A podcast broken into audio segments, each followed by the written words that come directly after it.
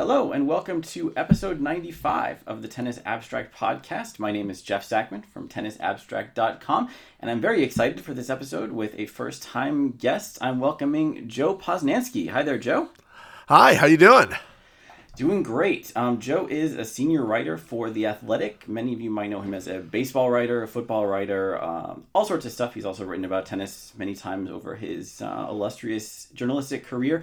Uh, he's the author of The Life and Afterlife of Harry Houdini, which I strongly recommend. Even though I'd already read a Houdini biography, I really enjoyed that one. And coming, coming in September, he's releasing the Baseball 100, which looks like 736 pages of enjoyment, even for those of us who read all 100 of the uh, uh, of the bios on The Athletic. And I have to throw in also that he's the author of The Soul of Baseball, which is a book about his travels with the baseball legend Buck O'Neil, and I command you all to read it, even though this is a tennis podcast and there's I don't think there's a word of tennis in the book, but still, I command you. So, Joe, thank you very much for for joining me to talk tennis. Um, yesterday was the Australian Open's men's final. Novak Djokovic held off Daniel Medvedev and with style. Now, I just want to warn both you and our listeners. I always say this is a a goat talk free zone, and I hate talking about the greatest of all time, which is all just a way of saying we're probably going to talk about it anyway. Sure, but we can maybe hold it off for five minutes. So let's talk let's talk about Daniel Medvedev. He didn't look that great in the final, although he had a really excellent tournament, rounding out a, an awesome few months. How far away do you think he is from uh, being up there with Djokovic and Nadal? Well, I, I, I gotta say, I was surprised that that he he didn't uh, he didn't play well in in the final because he has been he's been amazing. You know, Djokovic earlier in the, the week, and maybe this was mind games or whatever. He called Medvedev uh, the favorite. Uh, you know, a couple days before the final, and and I people were joking about that and whatever.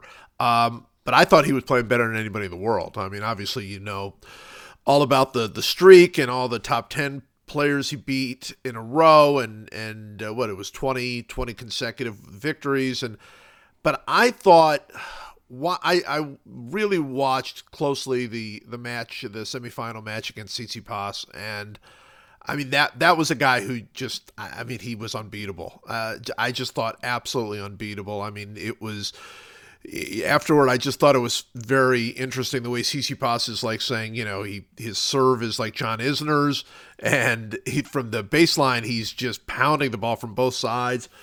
I I really thought it was going to be a not only a competitive match. I did not. I, I mean, if I had to pick, I mean, I guess you all you, you never pick against Djokovic on on uh, you know in Australia, but I thought Medvedev is at that level now. I mean, you know, he's at the at the level to beat anybody now. So I was very surprised, and I don't know what it was. Uh, I mean, I don't think it was. I don't think it was. He was tired. I don't think. I maybe the pressure got a little bit to him. Maybe Djokovic is just, you know, such a smart player. But I, I honestly think he's at that level. Um, but he wasn't yesterday. It's, it was a weird one for me. I thought. Yeah, I, I I think just about everybody was surprised at how, how lopsided the result was, and and it it makes you wonder. Like he looks, you're right. He looked so great against Tsitsipas. He's looked so good for, for months now. I mean, it, it, do we put this down to Medvedev just not really showing up for the final, or do you think does Djokovic have some some magic powers or some resources in his game that we didn't give him credit for before? Well, I think we should always give him credit for it because I think he does have some magic powers. I mean, it, it's it's truly incredible. Um, you know, we, we could talk all about him and the greatest of all time thing that we're going to try to avoid. But, uh, you know, I think there's something about Djokovic you can get in your head. I mean, you're, you know, the way he just pounds back your serve. I think that's, that's a mind game all its own. I think, you know, when when Medvedev is at his best, he's he doesn't miss, and but you know nobody's better at not missing than Djokovic. So so their games kind of clash a little bit, especially over five sets. Um, but I think there was something else, I, and I don't know what it is. I you know I I thought after Medvedev's you know, really remarkable performance against uh, against Nadal at the U.S. Open final. You know, coming back from two sets down and, and putting himself in a position to to potentially win that match. I just thought, man, he is he is going to show and he's going to show up big time. Uh, I, I just it seemed it seemed like his moment, you know, and and so it's a setback, and I don't know. I mean, I'm sure he is going over it in his mind again and again and again with his with his coaches and and and everybody else. But I this whole young generation of players baffle me. Uh, I mean these these guys. There's no question at the top of their game. They're they're you know they're they have dominant skills, right? I mean they're they're they're great players, and yet time and time and time again they have not proven the ability to beat the big three, and and it's. Uh, it's uh, it's concerning. I mean, because I think the big three is still going to, you know, at least two of the big three are going to still be around for a little while. Yeah, definitely. And uh, with Medvedev in particular, he's he's got a really strong surface preference. He's so good on hard courts, and yeah. I think he joked after the final that his goal for Roland Garros was just to win a match this time. and I mean, obviously, we're not talking about Medvedev as a, a real French Open contender, but it seems like his game it, it doesn't not work on clay courts, right? I mean, it, it, I don't understand. Yeah, I don't understand why he's not a, a fantastic cricket. I mean, I guess he doesn't move quite as well as as some of the uh, as you know, as certainly as Nadal or Djokovic or or even Thiem maybe. Um, but you know, I, the the way he hits the ball from both sides, uh, you know, the consistency, his ability to go into that never miss mode that that is it feels to me like that would be pretty perfect for the clay courts. I, I'm I'm I have to say I'm a little surprised. Maybe he's not you know sort of physically strong enough to to just to just be out there and pound it for for five hours or something. But I, I don't know. I it, it's if you had said to me what is his favorite surface, of course I would have said hard courts. But I would have thought, well he he's he'll be fantastic on the clay. I mean, there's there's no reason in his game that he's not. And uh, so yeah, it, it's a little bit surprising, and it's also a little bit surprising that that these specialists have come along after after you know the big four. I mean, if you want to put Murray in, where all all of those guys were so good on all the surfaces. You know, there wasn't obviously Nadal's a clay court you know, quote unquote specialist, but I mean, look at look at what he's done at Wimbledon and and and the U.S. Open in particular. Uh, Nadal, I mean, Federer was obviously great on all the surfaces and would have won several more clay courts, I think, had it not been for Nadal. And Djokovic, you know, his his game just is perfect for every place he plays. So, uh, I don't know. I, these, like I say, these young guys kind of they baffle me. This generation baffles me a little bit. I, you know, as a guy who writes about a lot of different sports, it feels a little bit to me like the generation that came after Tiger Woods. Uh, where there was just a whole bunch of guys that had a lot of talent and and they just couldn't work it out who was going to actually uh, you know replace him as as the best player in the world and uh, it feels that way with these young guys. Medvedev to me is the head of the class of of this of this young generation, and yet I don't know. It, it, sure looked like there was something missing uh, in in that final yesterday. Yeah, I mean, it, it, it, it's certainly been that way for what a decade now. We've seen yeah. various challengers we talk about as being the next guy, and then nothing happens. And it, it seems like we're closer than we've ever been. yes. Medvedev's pushing so close. Um, I mean, the Thiem's occasionally beating these guys. Tsitsipas knocked out Nadal, uh, coming back from two sets to love. Um, so you, this is as close as we've been. Is that just because Djokovic and Nadal are finally they're finally so old that they're only going to be able to hang on for so long? Or I mean, is this is this a different class of players who can finally challenge these guys on their own terms? It's a good question. I, you know, just as a you know somebody from seeing it obviously for, you know somewhat from afar, um, it feels to me like it's a little bit of a combination of both. Uh, I thought Nadal in in that that was a great match against Tsitsipas, uh, and and Nadal should have closed it out in three sets, and I think the younger Nadal does close it out in three sets. Um, but you know this this I, I, think I think I sent you a, a note about this. I, am really fascinated about Nadal in five setters, and he's really you know he he had a couple of big wins in five sets uh, in the last couple of years, but his record in five sets since he was a young player is is pretty poor. Uh, certainly for one of the all time, maybe the all time greatest player, and and so I do wonder about his body and you know he the, the the way he puts it in. Djokovic does not seem to me to be stepping down. It seems to me like he finds. You know, there are things that he doesn't do as well, probably as he was when he was younger, but then he adds. I mean, his serve during this Australian Open uh, was amazing, and and you know he just adds different elements to his game. He's much better at the net now. But I also think that this young generation is better. I, I mean, I don't. When I see uh, Tsitsipas play, when I see Thiem play, when I see Medvedev play, when I see Zverev play at their best, I mean they're they're fantastic. I mean, it, it does feel like you know they're they're the the people that were trying to catch up with Djokovic and and Federer and Nadal all seem to have some sort of some sort of weaknesses in their games. You know, there there was something missing. They had they had an incredible, you know, they were they were very good players, but they were they were not complete players the way I think that this young generation is. So we're definitely closer, uh, but it does feel like at some point that some it should have happened already. And that's that's the think the surprising thing. I I thought it was very surprising, but but but correct when Djokovic just flat out said, you know, hey, you, these young guys, you know, they're they're terrific, but they've got to do it, you know, and uh, we're not. I'm not going to give them anything, and and uh, you know, some it was made a pretty big deal, but he's right. I I, I don't really know. Uh, when these young guys, I mean, they've they've certainly all have the talent to, to do it. Those four guys all have the talent to be number one in the world in my mind, and uh, uh, but they're not doing it yet. And and again, I I don't know what that is exactly, but uh, I also thought it was really interesting. I, I'm really curious what you thought in the U.S. Open last year, which obviously was a very weird tournament on many levels. But after Djokovic got uh, disqualified from the tournament, you know, you get the final, you finally get two of these young guys together, Thiem and and uh, and Zverev playing in this in this five set final that man, it felt like both those guys were trying to lose. It, it did not it did not feel like either one of those guys quite knew what to do in the big moments. And then you know toward the end they were both so tired they were just basically look hitting back and forth like weekend players. I just felt that was so weird. And and to me that's sort of representative of this group just not not quite breaking through you know yeah, it's it, it, and that's actually what I wanted to ask you about next. That all these guys have wins against, yes. and I haven't checked all the head-to-heads, but pretty much all the guys we're talking about have beaten everybody in the Big Four, at least at least once or twice on some surface or other.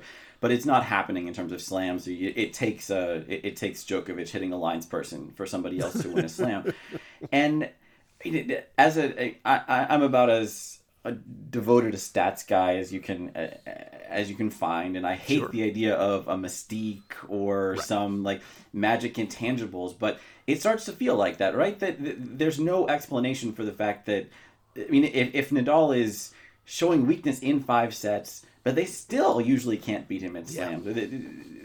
we're we're running out of logical explanations right well Yes, I, I think that's right. I, I think you know I I'm I'm with you. I mean I'm a huge huge stats guy and and uh, and so you know I I know there's more to it. I mean there's there's the the greatness of Nadal, Federer, and and particularly Djokovic, who I you know seems to me to be the the one who's going to last the longest. The the the I mean, we've we've been calling those guys the three greatest players forever, right? And that's been the big argument and going back and forth. But in some ways, I wonder if we still sort of underappreciate how much better they are than everybody else because you know here's this new generation there's just no reason that that these guys they hit the ball harder they they serve harder they they should be able to move at least as well as as as guys in their 30s and late 30s in the case of, of Federer. Um, but they don't. In the big moments in the five set matches in the in the Grand Slams they can't win. And and uh, like I say some of it's got to be mental. Some of it has to be. I thought the first set was was going along you know pretty well in the in in the Australian final yesterday it was going along pretty well for Medvedev. He got broken early, but he broke back, and it's it's five all, and he just he just lost it. I mean, he just absolutely lost it, and just and just played really poorly the rest of the match. And you almost wonder if there was a moment in his head. And and Medvedev seems to me to be one of the most you know brilliant tactician uh, out there on on you know as a as a tennis player. But you almost wonder if it was in his head, like, "Oh my gosh, I'm playing Djokovic in Australia. I'm not going to win this match." I mean, it it that's what it felt like to me. It felt like he just turned off, and all of these guys seem to have that moment. Thiem has had success uh, against Djokovic in, in Australia, which is really good. But then he can't he can't figure out quite what to do with Nadal there.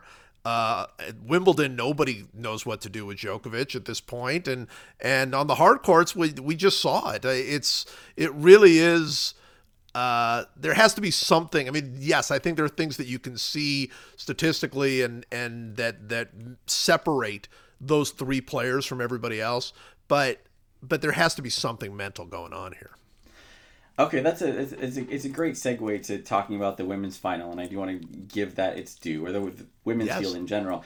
So Naomi Osaka is kind of the the exact opposite of everything we're talking about. she's she's not head and shoulders a, a a great new player in the sense that she's winning 52 weeks a year. Right. She is completely unfazed by the idea of going toe to toe with Serena Williams, who's I mean, at, at, has at least the stature of a Federer, Djokovic, Nadal. Sure. And nonetheless, she's won four majors. She's n- never lost a match in the quarterfinals or later of a major. Uh, so, are the rules just different in the women's game now? Are the rules different for Osaka? Like, it, it, how, how do we explain the fact that the the men her age and a little older are are getting stopped before the finish line, and Osaka is just you know cruising four times now? Yeah, and, and I don't I don't think it's a difference in the women's game. I think it is specifically a difference with Naomi Osaka. I she is boy, I love watching her play. She is such a fascinating character to me because you're right. I mean, she's not a 52. It, it's it always stuns me. You know, I'll just I, nowadays I check in every week and I'm watching as, as much as I can. I watch tennis all the time, but you know, when I used to check in, sort of not not only for uh, the majors, but for the for the big tournaments. I always be like, how is she ranked number three or number four or number like how is this possible? Because she is when she's at her best, she is head and shoulders above everybody else in the world. I, I don't think there's anybody in the world that can beat her. Uh, I mean, I think it's I think the gap is it's not we're not going to have another gap quite like Serena to the rest of the world, but it's it's kind of like that. I mean, she she is to me, she when she's hitting her serve and and pounding the forehand, she's I don't think anybody can touch her, and she becomes that player for you know for for now four majors where she, I mean, she absolutely obliterated Serena, obliterated her and and you know obviously this is not this is a 39 year old Serena. She's not the same player. She's still um, uh, just a dominating force when she plays, and she had no chance whatsoever against Osaka. Even even after getting off to a, a you know a, good start, she had absolutely no chance against Osaka. And and so I think there's something about her.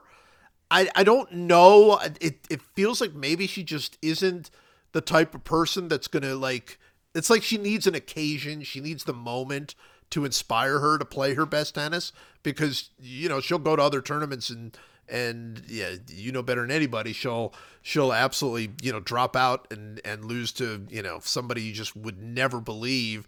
She'll you know double fault 15 times and and just like it's weird but when she locks in and and maybe that is what separates. It's like she has that ability and I I don't know what this is statistically.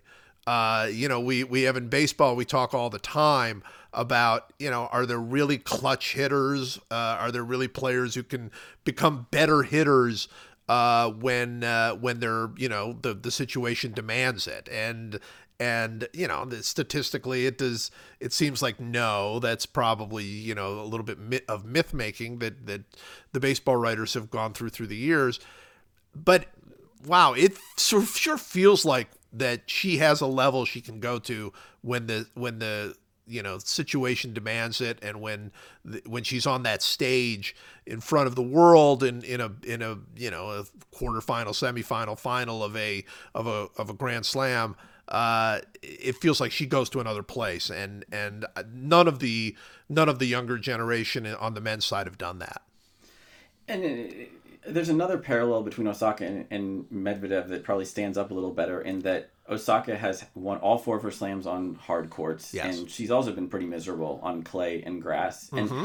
in this case, it seems like there, there might be more of a reason for it. Like Osaka's game is probably tailored more towards hard courts. So do you think that's something she'll be able to develop and maybe find her way on and to get some of that big stage magic on surfaces she's not as comfortable on? I would I would think on clay. I don't I don't I mean on uh, grass rather. I don't I don't quite know why her game wouldn't you know, especially the way the Wimbledon has become, you know, where it's where it's you can rally more and and uh, it's not quite just you know one shot, two shot uh, tennis. Uh, it feels to me like Wimbledon would be a great stage for her and and I know she's not had success there but but it's it feels to me like that's a, success. Clay is is tougher. Uh I don't know. It, it feels like you know if, if it comes down to like these these long rallies and and and just just outwilling your opponent I don't know if that's quite her game. She's such a she's such a power player that if you know I don't know what is going to happen on the clay with her. Um but I don't see why your hard court success. I mean, maybe you can explain to me what it what do you think it is statistically. Uh, I don't know why your hard court success has not or will not uh, uh, turn into grass court success. No, and I, I think all bets are off as far as surface preferences in the women's game because in the last two years we've had Simona Halep, the yes. presumptive clay court favorite, win at Wimbledon, and right. Ashleigh Barty, the presumptive grass court favorite, win at Roland Garros. So I mean, who's to say Naomi Osaka can't win them both? I don't know. That's true. Um, so o- Osaka has been working for a little while with Fissette, who's sort of the, the closest thing in the WTA to a, a, super coach. He's worked with Kim Clijsters, Simona Halep, um, right. Johanna Konta. I mean, his, if we put all of his players together, he'd probably have the greatest women's resume of all time. and I, I, I'm never quite sure how to think about coaching in tennis and it's especially it feels especially tricky with women because there's this whole vibe on broadcasts where there's the where, where there's a young woman on the court and there's the the older man that the cameras keep going to as her mentor or something and commentators like to talk about them a lot. So i mean obviously the coach plays a role but maybe we maybe we sometimes go too far in ascribing a role to that. I'm curious how you how you think about that. I mean, do, do we give coaches too much credit, too little credit? Is it a, is it more like I say, maybe more of an issue in the women's game? Yeah, it's it's it's a it's a really good question. I I one of my favorite things I you know I've written about this uh, is is watching players, men and women, um, scream at their boxes during matches. You know, it's it's, it's seeing Djokovic, you know, look up and, and scream at them after he misses a shot, like and seemingly screaming at them in a sort of "I am blaming you for this" sort of way, uh, which I just think is just wonderful. Um, so, so I think coaches must play a much larger role. Like to me, it doesn't feel like, you know, this is so one on one, and no matter how much preparation you do, there there are so many adjustments that you need to make in your own mind on the fly. You know, point by point, game by game and and you know the coaches are are there and they can you know they can they can do whatever they do. But i mean it doesn't feel like that they have that big a role. But yet on the other hand uh i've just we've just seen the success that that coaches can bring to players. And and you know i think that a lot of it's mental. Uh, a lot of it is giving them an outlet to to uh, sort of you know, I, I, here's one thing I've often thought about with tennis. I mean, certainly it's this way as a as a very very you know mediocre recreational player. It's lonely out there uh, when you're, especially when you know playing singles, doubles. You can you can always blame the other guy, but when you're playing singles and you miss a shot or you're getting run off the court, I I thought that Daniil Medvedev was the loneliest guy in the world during that during that. He didn't know what to do. He seemed lost. You know, he's smashing his racket and and it didn't it didn't do anything for him. You know, it's like you, you can blame the racket, you can blame your coaches, you can blame whoever, but really you're so alone out there. And uh, and I think that that's got to be that feeling has to be so much of what coaches can do for for players. And you know, when in the case of Osaka, she seems pretty mercurial. I mean, there are weeks that she just isn't there, and and other weeks that she's far and away the best player in the world. And so I, I wonder how much of it is that, how much of it is mental, how much of it is is giving them outlets. Um, and then of course the strategic elements of these things. Uh, you know, she, to me, I, Djokovic is the best I, have ever seen at being whatever player he needed to be out there. Uh, you know, he he felt to me like he can he can become he can become a lot of different kinds of players, whatever the you know situation requires. And Osaka has a little bit of that. I mean, obviously she always plays her her game, and it's always serve and forehand. But there's something about her, like when she when she went out there against Serena, like she she knew that she had to be a certain kind of player. I mean, and and that was a player who was who was not going to back down from Serena's, you know, and when Serena hit a good shot, she wasn't going to just just fall apart about it. I mean, she there there had to be a certain mental strength, but when she played Brady in the final, it was much different. I mean, it was basically her she just the sense to me was that hey, I'm the only player on the court kind of kind of sense. So I I do think that coaches probably must play a very big role in determining what kind of person they are out there and and giving them an outlet. I think for for those moments when things go bad. So I'm glad you mentioned Brady because she's kind of the, the forgotten woman in this whole story. Yeah. Um, and she's she's one of a, a really amazing crop of, of young American women right now. I mean, yeah. We've got Sofia Kenin, Coco Gauff, Alison Riske, Sloane Stevens, Jessica Pegula, Shelby Rogers, and I mean that's not even the whole list. It's no. it's it, it, it's probably the strongest crop of young women we've seen from America in a long time, and it it seems like this is an underreported story. Maybe because I was going to say because there's no clear star there, but I mean, Kenin has a slam. It sounds like a pretty good resume yeah. to me. Um, is there any reason you can think of? I mean, first of all, I, don't know if you agree with me that this is an underreported story, but if, if you do agree, is there is there a reason why this is flying under the radar? Well, I think I think it's flying under the radar because, in part, because one of them has not clearly stepped up as as the as the sort of leader in the in the class, right? I mean, I don't think Coco Gauff's rise certainly has not been underreported, right? I mean, yeah. we, when when she was when she was there, she was she was the biggest story going. Uh, I think Kenin is is underappreciated and underrated. I think her story was underreported when she won the slam and and now you know she she really is struggling now and and you wonder what the heck is going on there. Uh, obviously this is this is a big big moment for for Jen Brady stepping up the way that she did. So you know it doesn't feel like there's a clarity yet. It, it's like who in this group is going to is going to be the dominant player? Who is going to you know take Serena's spot?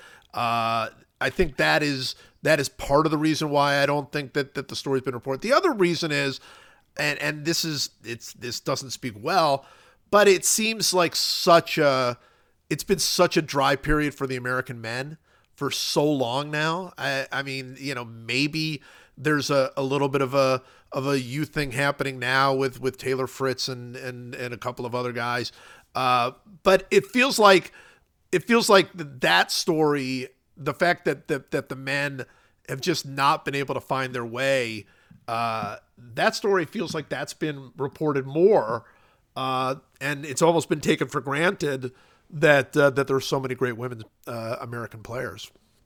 Yeah, and there, there, there have always been some, and I, I, guess another aspect of that problem is, is something you hinted at with uh, with the way you started that answer that it, tennis coverage is so star dominated. It's yeah. so top heavy that I mean, even I, I talked to a, a, another guy who's not 100% tennis a couple weeks ago and, and he was talking about the the group of Zverev, Medvedev Thiem and so on and he said that he, he wasn't 100% sure how to distinguish between them. He didn't mean like that he wouldn't recognize them on the street, but right. just thinking about their games, it's it's not as clear cut as Federer, Djokovic, Nadal. Medvedev Thiem Zverev is it, it, it, it's less clear what sets them apart as players. And and I think on, on the women's side, we're getting a sense of Osaka very clearly. But beyond that, it's it, it is messier, partly because there are so many challengers, but partly because tennis coverage is so geared to a few slam winners and maybe five players, period, at any given time.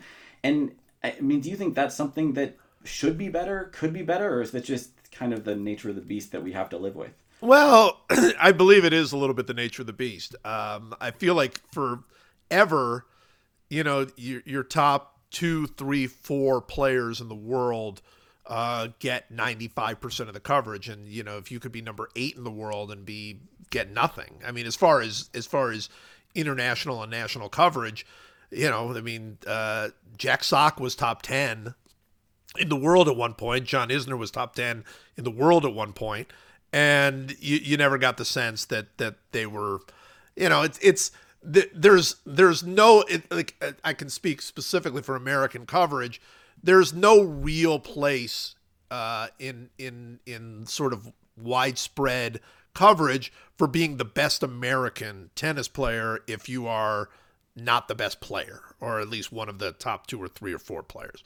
Uh, the women's game is a little bit different because uh, so many different women win majors, right? It's been it's been a good while since I mean Serena dominated everything. It's been a few years now, uh, and and so you know you almost it's it's almost like it's okay. Who's the who's the player of this major? Like who's who's the one that's going to step up and and become that player? And Osaka is now beginning to is beginning to you know move push past that, but you know, for for a while there, it was like, oh, okay, so Ashley Barty's number one in the world. Oh, now Simona Halep's number one in the world. Oh, what, what about Kvitova? What about uh, Mertens? What about you know, uh, Svitolina? I mean, it's like it's like they're it's hard. I think I don't think people are going to be able to keep that many tennis players in their own minds. If you're not a big tennis fan, you're not going to follow, uh, you know, anything sort of beyond. And, and it's the same way in golf, by the way, where I don't think that you follow, you know, more than a handful of players that you know and and and get excited about because every major championship they they show up and and they're there to they're there and they're a favorite and you, and you think they may win you know, with the women's game, it's been a little while since we've had one of those kinds of players. And in the men's game, we've only had three, you know, three or four players that had a chance to even win a major championship. So, so there really wasn't any room for anybody else. So I think, I think that's why. I think it's exactly what you said. It's the top heavy nature of of coverage, not only uh, for tennis, but I think for individual sports in general. Yeah, that, and, and that's a good point. I, I, I mean, since since I have spent a lot of time with baseball and other team sports. I always think think of how many baseball players baseball fans can keep in their head, or even casual baseball fans keep in their head. I mean, I don't really follow hockey, but I could tell you something about 50 hockey players. Right. And it, with tennis, I feel like an equivalent level of tennis fan could tell you about seven. Yeah. And it's a little frustrating because I mean, I want to talk about all 50. Why can't we talk about all 50? Um, I agree. Well, I agree, but I also think that in order to to feel that, like in baseball I mean, there are 30 teams, right? So you know a couple of players on each team, and and and you know it's not it's not quite that way in tennis. And also, I, I do I think that I, the person you had on the the podcast uh, before who talked about not really being able to separate different players, I, I think you have to watch a lot of tennis to to sort of be able to tell the subtle differences between a, a Zverev and a and a and a Medvedev and a and you know and okay which one has the two-handed backhand which one has the one-handed backhand and and and where is Tsitsipas in that and where is you know and so I think that that players that have particular skills like I think people knew John Isner just because of the serve. Uh, I think that there are certain ways that that players can come along. Like I think there probably some people know Schwartzman because he's so unique, being so small and all of that. So I I do think there's some of that, but I but I think the the subtleties between the different players, uh, I think you have to you have to follow it pretty closely to sort of appreciate that.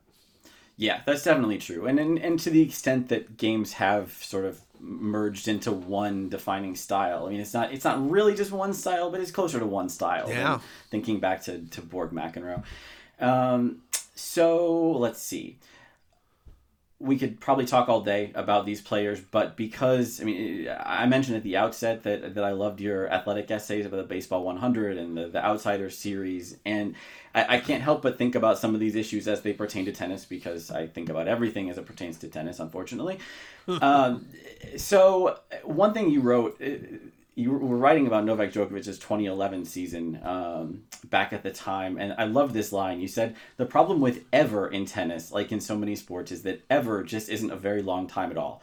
So I mean, we talk about Borg and McEnroe like it's the prehistoric era right. when it was not that long ago, and eh, we talk, we'll throw in Rod Laver's name in the goat debate or Margaret Court's name, sure. but we, people rarely go back further than that, and and I wonder whether you think it is that wrong? I mean, is there a way to talk about this stuff and incorporate Bill Tilden and Suzanne Lenglen and Maureen Connolly and just have a, a broader view that goes back maybe hundred years? I I would think so, and and hope so, and certainly you know I have thought in my mind that sort of my one of my dream things would be to do a tennis 100 the way I did with the baseball 100, where I would rank the 100 greatest players, men and women, in in in one, and and you know, and I think the only way to do that is to judge the player against their own time. Right? You, I mean, your point is 100% right. Not only do we think of Borg and McEnroe and Lendl and Connors and, and those guys as as uh, you know prehistoric.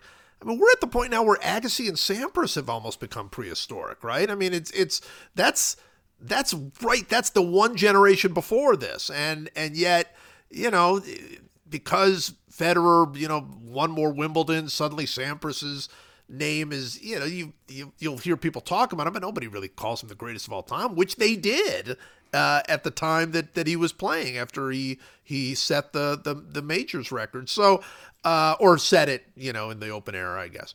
Uh, so you know, it's a very it's a very tricky thing. I I I feel like that that there's no way to not see these three guys that that have so dominated the sport for so long. It's not it's hard not to see them as being sort of a, a, a breed apart just because of the length of time that they were dominant and and have and are still dominant as we just saw. Uh, it's hard it's hard not to put them in their own category. Um, and much in the same way that it's hard not to put Serena in her own category for for dominating the way that she has. But and and you also it's also because the equipment is so different and has changed so much. You go back and you watch Steffi Graf play, and you're like, well, she can't play with with Serena. I mean, she just doesn't hit the ball nearly as high. She hit the ball unbelievably hard for her time, but you know, you you you watch the film and you're like, well, that's you know, look how much harder Serena and, and players today hit. Um, but it's not fair because they're playing with different equipment and it's just a different time. So I do think that if you really are talking about okay, who are the greatest players, you you have to judge them against their own time. And and Steffi was every bit as dominant in her time, if not more dominant at certain times uh, than Serena was. Uh, you know, and and and then you go before that, and Martina was every bit as dominant in her time uh, as Steffi was in her time, and as as Serena has been in her time. And, and then you go back a little further, and and you look at, at Chris Evert in the '70s. I mean, it's so I I do think you do have to judge people against their own time, and and uh, you know it, it it's tough. Tennis makes it particularly tough because the game changes so much as the equipment changes. So if you did a tennis 100, and I promise, I promise I won't hold you to that or, or put well, that in print anywhere. It. You've said that. Yes. But if you did, like thinking that okay, the Open era is 50 years right. roughly, and tennis goes back about 100 years, maybe 90 years before that to the beginning of Wimbledon. So the Open era is a little more than one third of the whole life of lawn tennis. How many amateur era play era players are in the tennis 100? It's a good question. That, because that and that really relates directly now to baseball because that was when I was thinking of the baseball 100. I thought, well, what am I doing with the 19th century players? I mean, that's those are those are the players that were you know great in their time. They're in the Hall of Fame. Cap Anson and and and uh, Ed Delahanty and and a bunch of guys like that. What am I doing with them? And I really determined that I had to pick a moment of time when the game was fully recognizable to our modern sensibilities. And 19th century baseball, as as you know, fun as it is, as much as I love talking about it, it's it's a, it was a different sport in in so many ways. So you know, I don't know. Now I'm talking off the top of my head because I've not even begun the process. But it feels to me that Tilden was sort of the first player in on the men's side that that I think is recognizable in a way that that that you know that tennis is recognizable. I mean, I'm not I'm not completely writing off the players who who preceded him, but that's a hundred years ago, Bill Tilden, and and his incredible dominance of the time feels to me like okay, you can you can start there, and then I think you've I think you go from there. I don't know how many you know 50s and 40s level players. I don't know how many Panchos you know you, you put in in a list like this, but I feel like they they belong and and you know I'm not saying you write off all the entire time before that, but I I don't I don't give it the same level. And then I think that as the open era comes along, uh, I, I think tennis does get better. I think the professional uh, you know professionalness of tennis changed the changed the sport and and the quality got way better. And then of course the equipment uh, got better. The the you know the, you, you had a whole different thing that happened at tennis. So it, it, there's a lot to consider uh, and a lot to to think about. But but to me I would go back to Tilden and and probably start there yeah, that that certainly seems reasonable, and I like that way of thinking about it because if you watch tennis from the '60s, then it's I mean they're hitting pretty soft. I mean, just yes. the, the, yes. the equipment the equipment puts some limits on what they do. But on the other hand, the, the tactics are there, yeah. the, the, the physicality isn't there, but the fitness is there. I mean, they're really fast, they're really resourceful. They're playing modern tennis. Um, but yeah, once you get back to Spencer Gore and the Renshaws, then and it's a different world. Um, and uh, another factor we have here is just the availability of the data. So with with baseball, I mean, you've got the baseball encyclopedia and Total Baseball. There's yes. there's no tennis encyclopedia. There's no Total Tennis. There's even even the ATP and WTA have have incomplete stats for the Open era, which is just mind boggling to me. They're getting better, but it's still it's still not there and I'm I'm working on it. I'm trying. Yes, I was going to say that's a get on that. This is... I, I, I am I, I I've I've more or less got the the the last 25 years or so of the of the amateur era for women. And I mean, there are gaps there. There are tournaments I don't have. There are early rounds I don't have. There there will be bugs that last forever. But sure. um, but the, we have something like modern stats, something to compare it to. We can generate elo ratings and stuff like that. And maybe this is going to feel like a little bit of a, of a logical leap but one thing you've written about lately a big story in baseball is that mlb has has declared the negro leagues to be official major leagues. And that means that those stats are now official major league stats which right. has all, all kinds of uh, implications. And what interests me from the statistical perspective is that the, the stats are not complete, right? I mean, it, it, we have to accept the fact that we don't have every game. We'll probably never have every game. We're missing some stuff here and there, but it's it's important that we not just the symbolism, but we recognize those accomplishments for what they were, even though it's we're not going to have the same level of thoroughness as we've had with American and National League stats. And I I'm wondering, do you think there are, I mean, or let me phrase that a different way. Do you think there are lessons from how you're thinking about Negro League Baseball stats as Major League Baseball stats to how we think about amateur era, era tennis stats in terms of era to era comparisons in tennis? Absolutely. Absolutely. And look, the thing the, they're, they're, the Negro League's stats, that's a, that's a multifaceted question, right? Because, okay, so the Negro Leagues were, were the leagues, uh, and there were several uh, where where African Americans played before, and uh, for about 13 more years after Jackie Robinson crossed uh, the color barrier. And uh, you know those stats are very they're strange, right? Because because Negro Leagues teams didn't play full 162 game seasons or 154 game seasons the way that that they did in the major leagues. They played you know, they would play weekend games against each other, and then during the week they would play all of these, uh, you know, various uh, teams, town teams. They would travel from town to town, play double headers against you know a factory team and then and then move on and then play a uh, an exhibition against white major leaguers and then move on and, and play another you know another team and then play a, a real game. And so uh, what do you do with those stats right? What, which of those stats count? Which of those don't?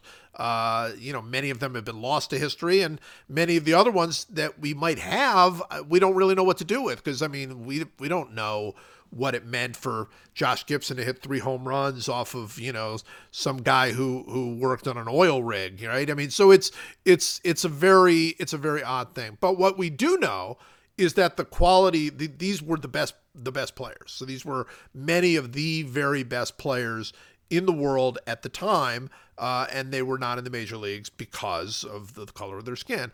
And I think that in amateur tennis, I think uh, amateur era tennis we know these were the best players. So I think that the statistics, as incomplete as they will always be, and and as you know, as devoid of context as as they might be, um, we know they're the best, and and so there is, I think, tremendous insights to be found from them. You know, tennis.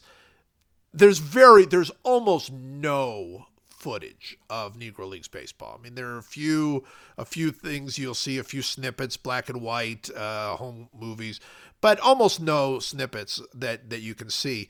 Uh, and tennis, there is enough video uh, or or movie type stuff that you can watch them play, and and I don't know that that helps tennis because, because, like you said I remember one of one of my favorite moments was uh, Chris Evert was doing I don't even know which turn which uh, major she was doing, but she was broadcasting it, and it must have been the U.S. Open because they then showed uh, a few highlights of a U.S. Open match she had against uh, Tracy Austin, and in the middle of them showing the highlights, Chris Evert herself says, "Boy, we weren't hitting the ball very hard, were we?"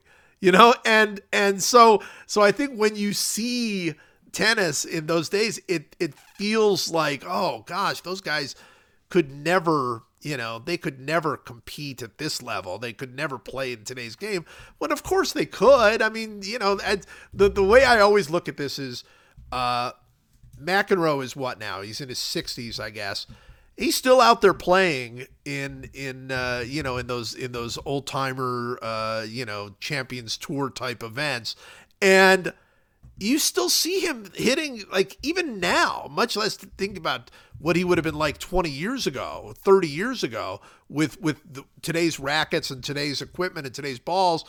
He's still good. He's like he's still like he would he goes out there and plays against some of the young guys and of course they're better than him. They're they're much younger, but he's his serve still causes problems for them. His volleying is still, you know, electrifying. And so so I do think that that it's so easy to get fooled into thinking that oh because they didn't look like the players of today uh, I would trust the stats more in, in many cases. I would trust the you know how they competed against the players of their time.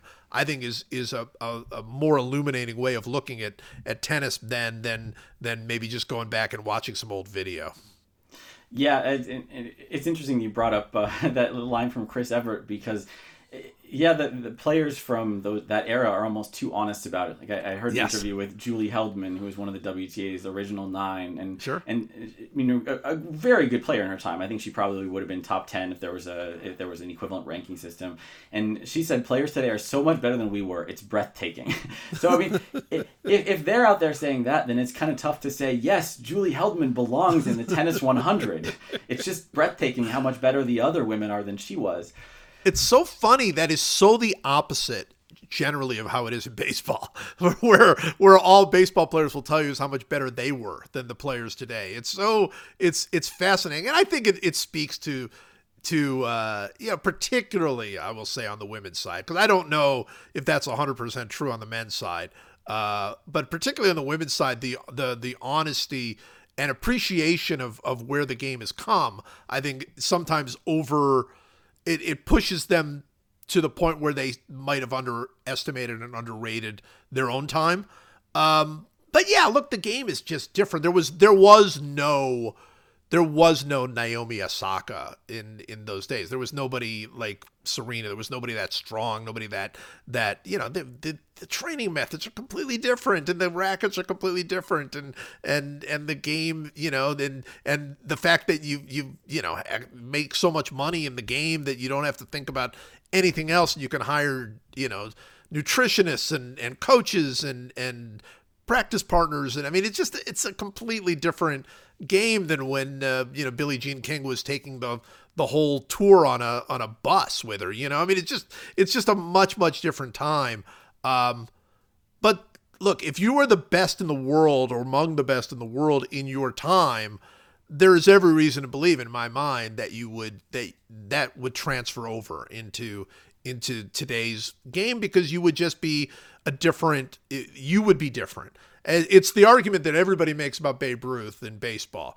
So people love Babe Ruth in baseball, and and and you know he's still number one on just about every list when people talk about the greatest players ever. Not your and, list, but just about every list. Not mine, but he's number two on mine, so he's still he's still up there. Um, but you know the, the question with Babe Ruth is like the argument is well, Babe Ruth was a big chunky, you know, slugger who swung a bat that's twice as heavy as the bats they use today, would never be able to hit 100 mile an hour fastballs and and and nasty sliders and and all the things that they face today. He just wouldn't be able to do it. And I think that's right if you just literally took him out of his time and put him you know, on a field today and said, okay, here, go ahead and try to hit Gerrit Cole. I, I don't, there'd be no thing. And of course, if you took, uh, Chris Evert from 1974 and put her on on the court with Jen Brady, yeah, she wouldn't have a chance. She would not. She would not have a chance. She would. She's never seen the ball hit that hard. She's never. Uh, but she'd adjust, and they all would. Uh, the greatest athletes would adjust, and and so so if I was doing a tennis 100, and now of course I'm getting more excited about thinking about it all the time. Um, I would I would take that into account. Uh, that's not to say I wouldn't weigh it toward modern players. I think you have to. I, I, I did with the baseball, uh, and I would do it again. I think you have to weigh it toward uh, modern base tennis because you know the game is just it has changed and and and they they are better uh, in in all the ways that we've talked about.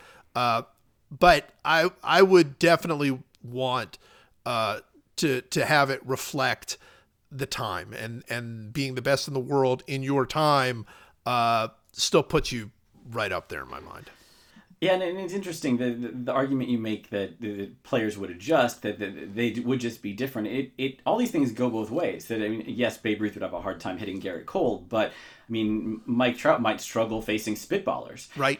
Um, and you're probably familiar with Bill Jenkinson's work. He, he's, yes he's argued that he's he's looked at all these things that Babe Ruth had to face that contemporary contemporary players don't, and he ends up arguing that Babe Ruth was was better than his numbers suggest. That he has right. 800, 800 something career home runs, and. It, I mean, it, there's not a direct line to, the, to, tennis from that, but I mean, give Rafael Nadal a wooden racket yeah. and and make sure he goes out and has a six pack of beers every night, and and see how he manages against Ken Rosewall it's a it's a, look i have thought about this almost as much as i've thought about players coming to today.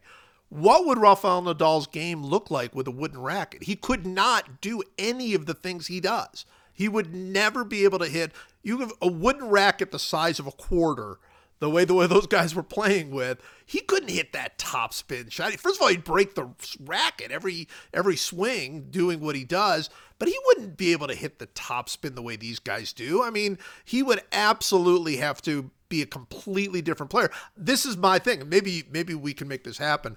I want there to be one tournament where they all use wooden rackets. I, I have been I've been dying for this. I just would love to see those guys. They wouldn't do it. It's probably like it's probably like the baseball home run derby. It would wreck them for like another six months afterward or something.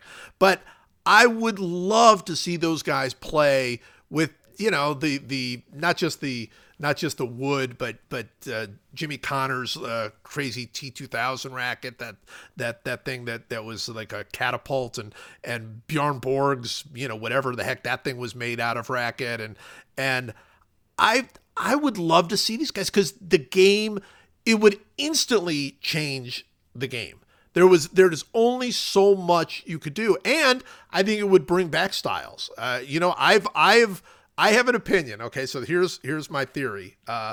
Because uh, I've thought about the greatest of all time thing in in uh, about every way I could possibly think of it.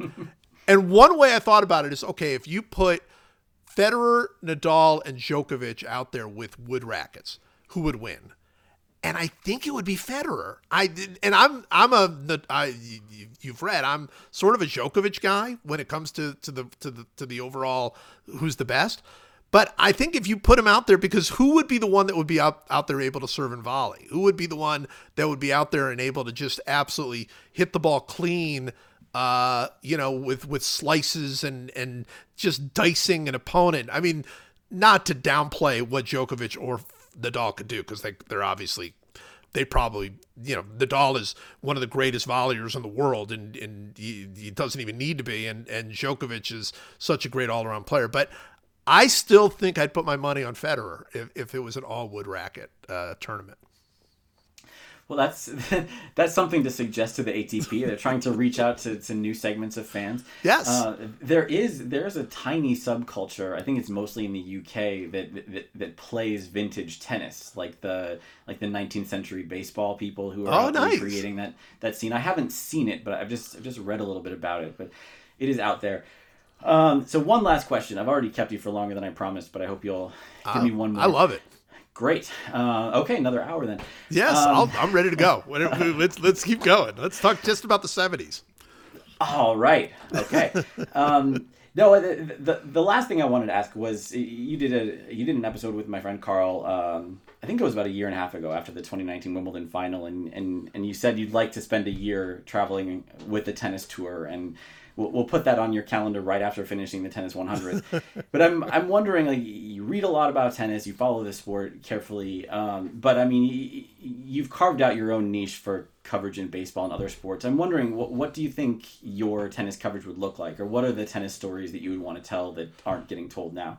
Well, you know, I, I, I wouldn't, I don't know that I that I've got stories to tell that other people aren't telling because I mean, there's there's some great, great, great tennis journalists out there all over the place, and and uh, and I love reading what they're doing. So I'm not, I don't, I don't have any claim that I would be able to offer anything. For me, I would just love to spend a year here. Okay, so if there's one thing I would love more as a tennis junkie, which is, I guess I can definitely put myself as that. I don't feel like I read enough about the tennis itself like a lot of what I'm reading is is and most of what I write is you know so I understand it. It's personality driven. It's it's uh, you know when when it's sort of how did you feel and and and and you know how did you overcome this and how did you overcome that. But I'm so fascinated by the by the the little ins and outs, you know, the inside baseball elements of tennis. Uh, I would love to dive into some of that.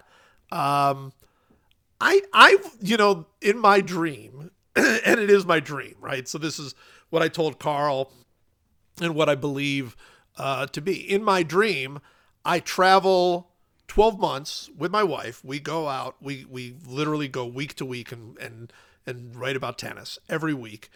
And I would do it like they would be dispatches. You know, I don't who was going to pay me to do this? Nobody. But but they would be dispatches, much in the same way that uh, that my hero Roger Angell wrote for baseball. So they would just be these. You know, I would I would pick something that that that week, and I wouldn't cover it like for the tournaments themselves. And maybe there'd be some of that at the at the biggest tournaments, but I would write about, for example. Um, you know, I would I would want to do a whole thing on the return of serve. I, I am utterly fascinated by the return of serve. I think it is the most, uh, you know, even though certainly there's been plenty of talk about it with Djokovic in particular. To me, the return of serve is is the most important shot in tennis, and and uh, you know, and that's purely again the amateur in me watching it, but.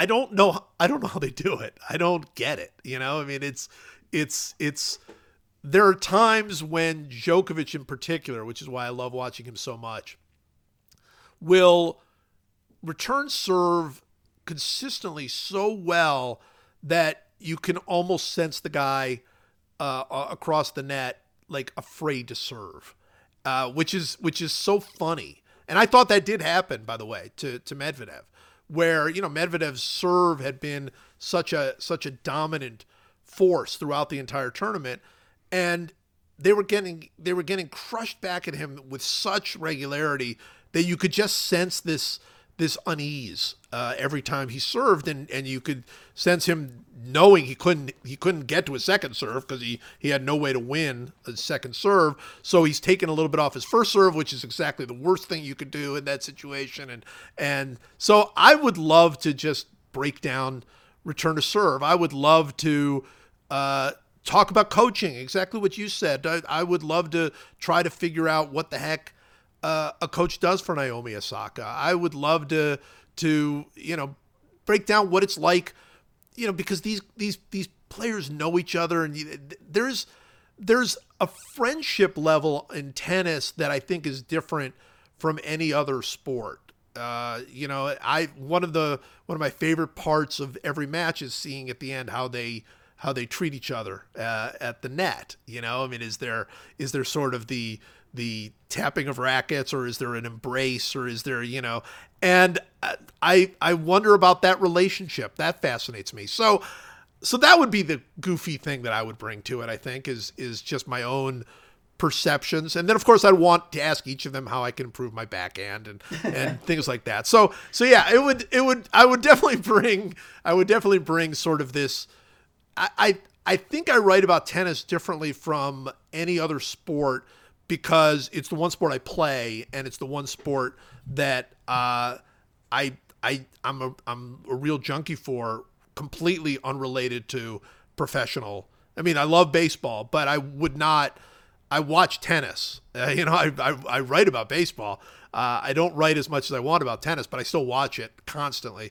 Uh, so I would I would probably bring some of that to it, I suppose.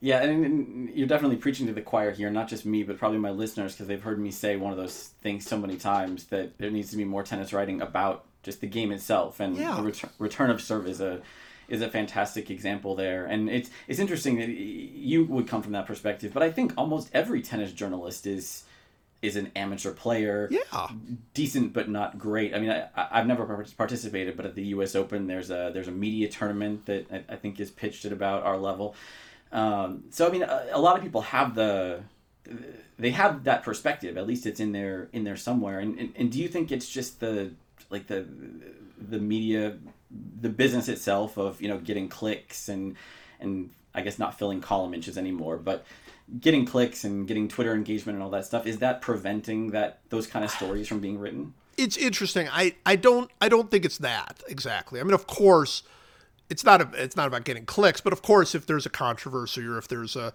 a big personality or whatever, I mean that's every sport.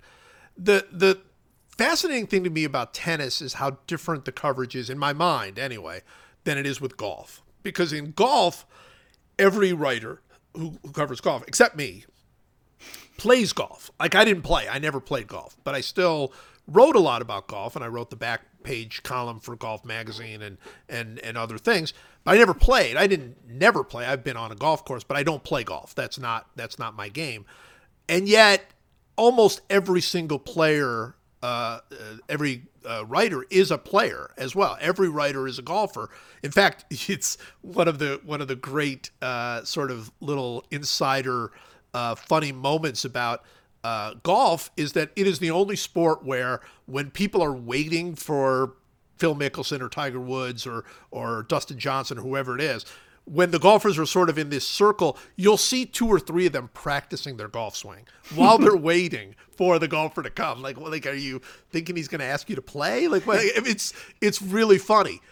I think it's similar in tennis in that I think most players who play, uh, uh, but I don't think that tennis writers in general feel like they are writing for tennis players. I think golf golf writers know they're writing for golfers uh, because there's so many golfers out there. Uh, if you are really really into golf, you probably play it. Uh, tennis, I think I think people feel like they're writing for more of a mainstream audience, and and when you're writing for more of a mainstream audience, you think you are writing about uh, you know, the personalities. You think you are writing about the controversies. I think you are writing about the horse race. You know, who's the greatest? Who's number one? Who's going to move into number one? I mean, uh, I, I think that's a that's a that's where the sport is. I feel like it's covered more like boxing in that way. You know, I think very few boxing writers are also boxers. So I, I feel like it's it's written more to, to to reach a mainstream audience, while golf is you know, when you're watching golf, uh, you will see 500 golf commercials, right? To, for for the new driver that that uh, Ping is putting out, or the new the new uh, Titleist golf ball, or the new whatever it is. In tennis, you will see a, an occasional sort of very cheaply made tennis express commercial, uh, but but generally you are not seeing tennis commercials with tennis, other than Rolex sort of bragging about you know about uh, the the class that is Roger Federer or whatever, and and so I, I think the sport is covered differently because I think people feel like they're not really writing for tennis players; they're writing for a mainstream audience that only will pay attention every now and again. Yeah, that's such an interesting point. I'd, ne- I'd never thought about that comparison with golf because eh, with with a lot of older tennis, I've been watching a lot of 70s and 80s broadcasts over the last couple of years, and the sure. commentators are they really get in the weeds. Like yeah. you'll have Arthur Ashe talking about, you know, the the the weights that players string their rackets at, the exact type and composition of the rackets, the effect of different types of balls. Like you get that a little bit nowadays, but I mean, John McEnroe never talks about that stuff. No, on, on, no. on broadcast. And the market used to be there, and I guess the whole public parks explosion of tennis is, I mean, it's a couple generations ago, so it's not really happening the way it did then, but it I mean it seems like most most tennis fans are tennis players. Certainly, if you go to a tournament, it looks like everybody there is is a tennis player. I mean, my audience probably isn't reflective of anything, but I feel like most people listening to this are are casual tennis players. They're sure. interested in this stuff, and I mean, so I mean, do you think that, that that writers or editors do you think they have their audience wrong? I don't know, but boy, I'm so fascinated by what you said about McEnroe because I it always strikes me. Here's one of the greatest players of all time, and not only one of the greatest players, but but an utterly unique player, right? Because of of the way he the way he served and volleyed every time, and and and just the way you know, and and of course his his fights with Borg and and this that and the other. And every time he talks, he he does not he he does not go into tennis. I mean, he will now and again, but mostly he'll talk about oh, well, the momentum of the crowd. He's trying to win the crowd over. He talks about the crowd all the time, and it makes me think in my mind like, wow, I did not realize that the crowd played as big a role in in a tennis match. Is i mean, I always knew it was there, but he talks about it like it is the singular most important thing. He needs to get the crowd fired up, and and and oh, you know, the crowd turning on him is a big factor here. And I'm like, man, I I. I, I get all that, but you're John McEnroe.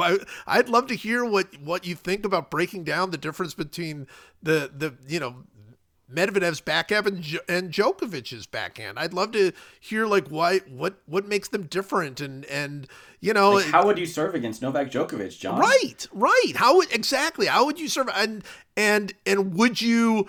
Uh, you know, he the other thing he does talk about all the time, and this does speak directly to him, uh, is is coming in. He's always like players. He he wants players to come in a lot more, uh, and he, he always he does talk about that.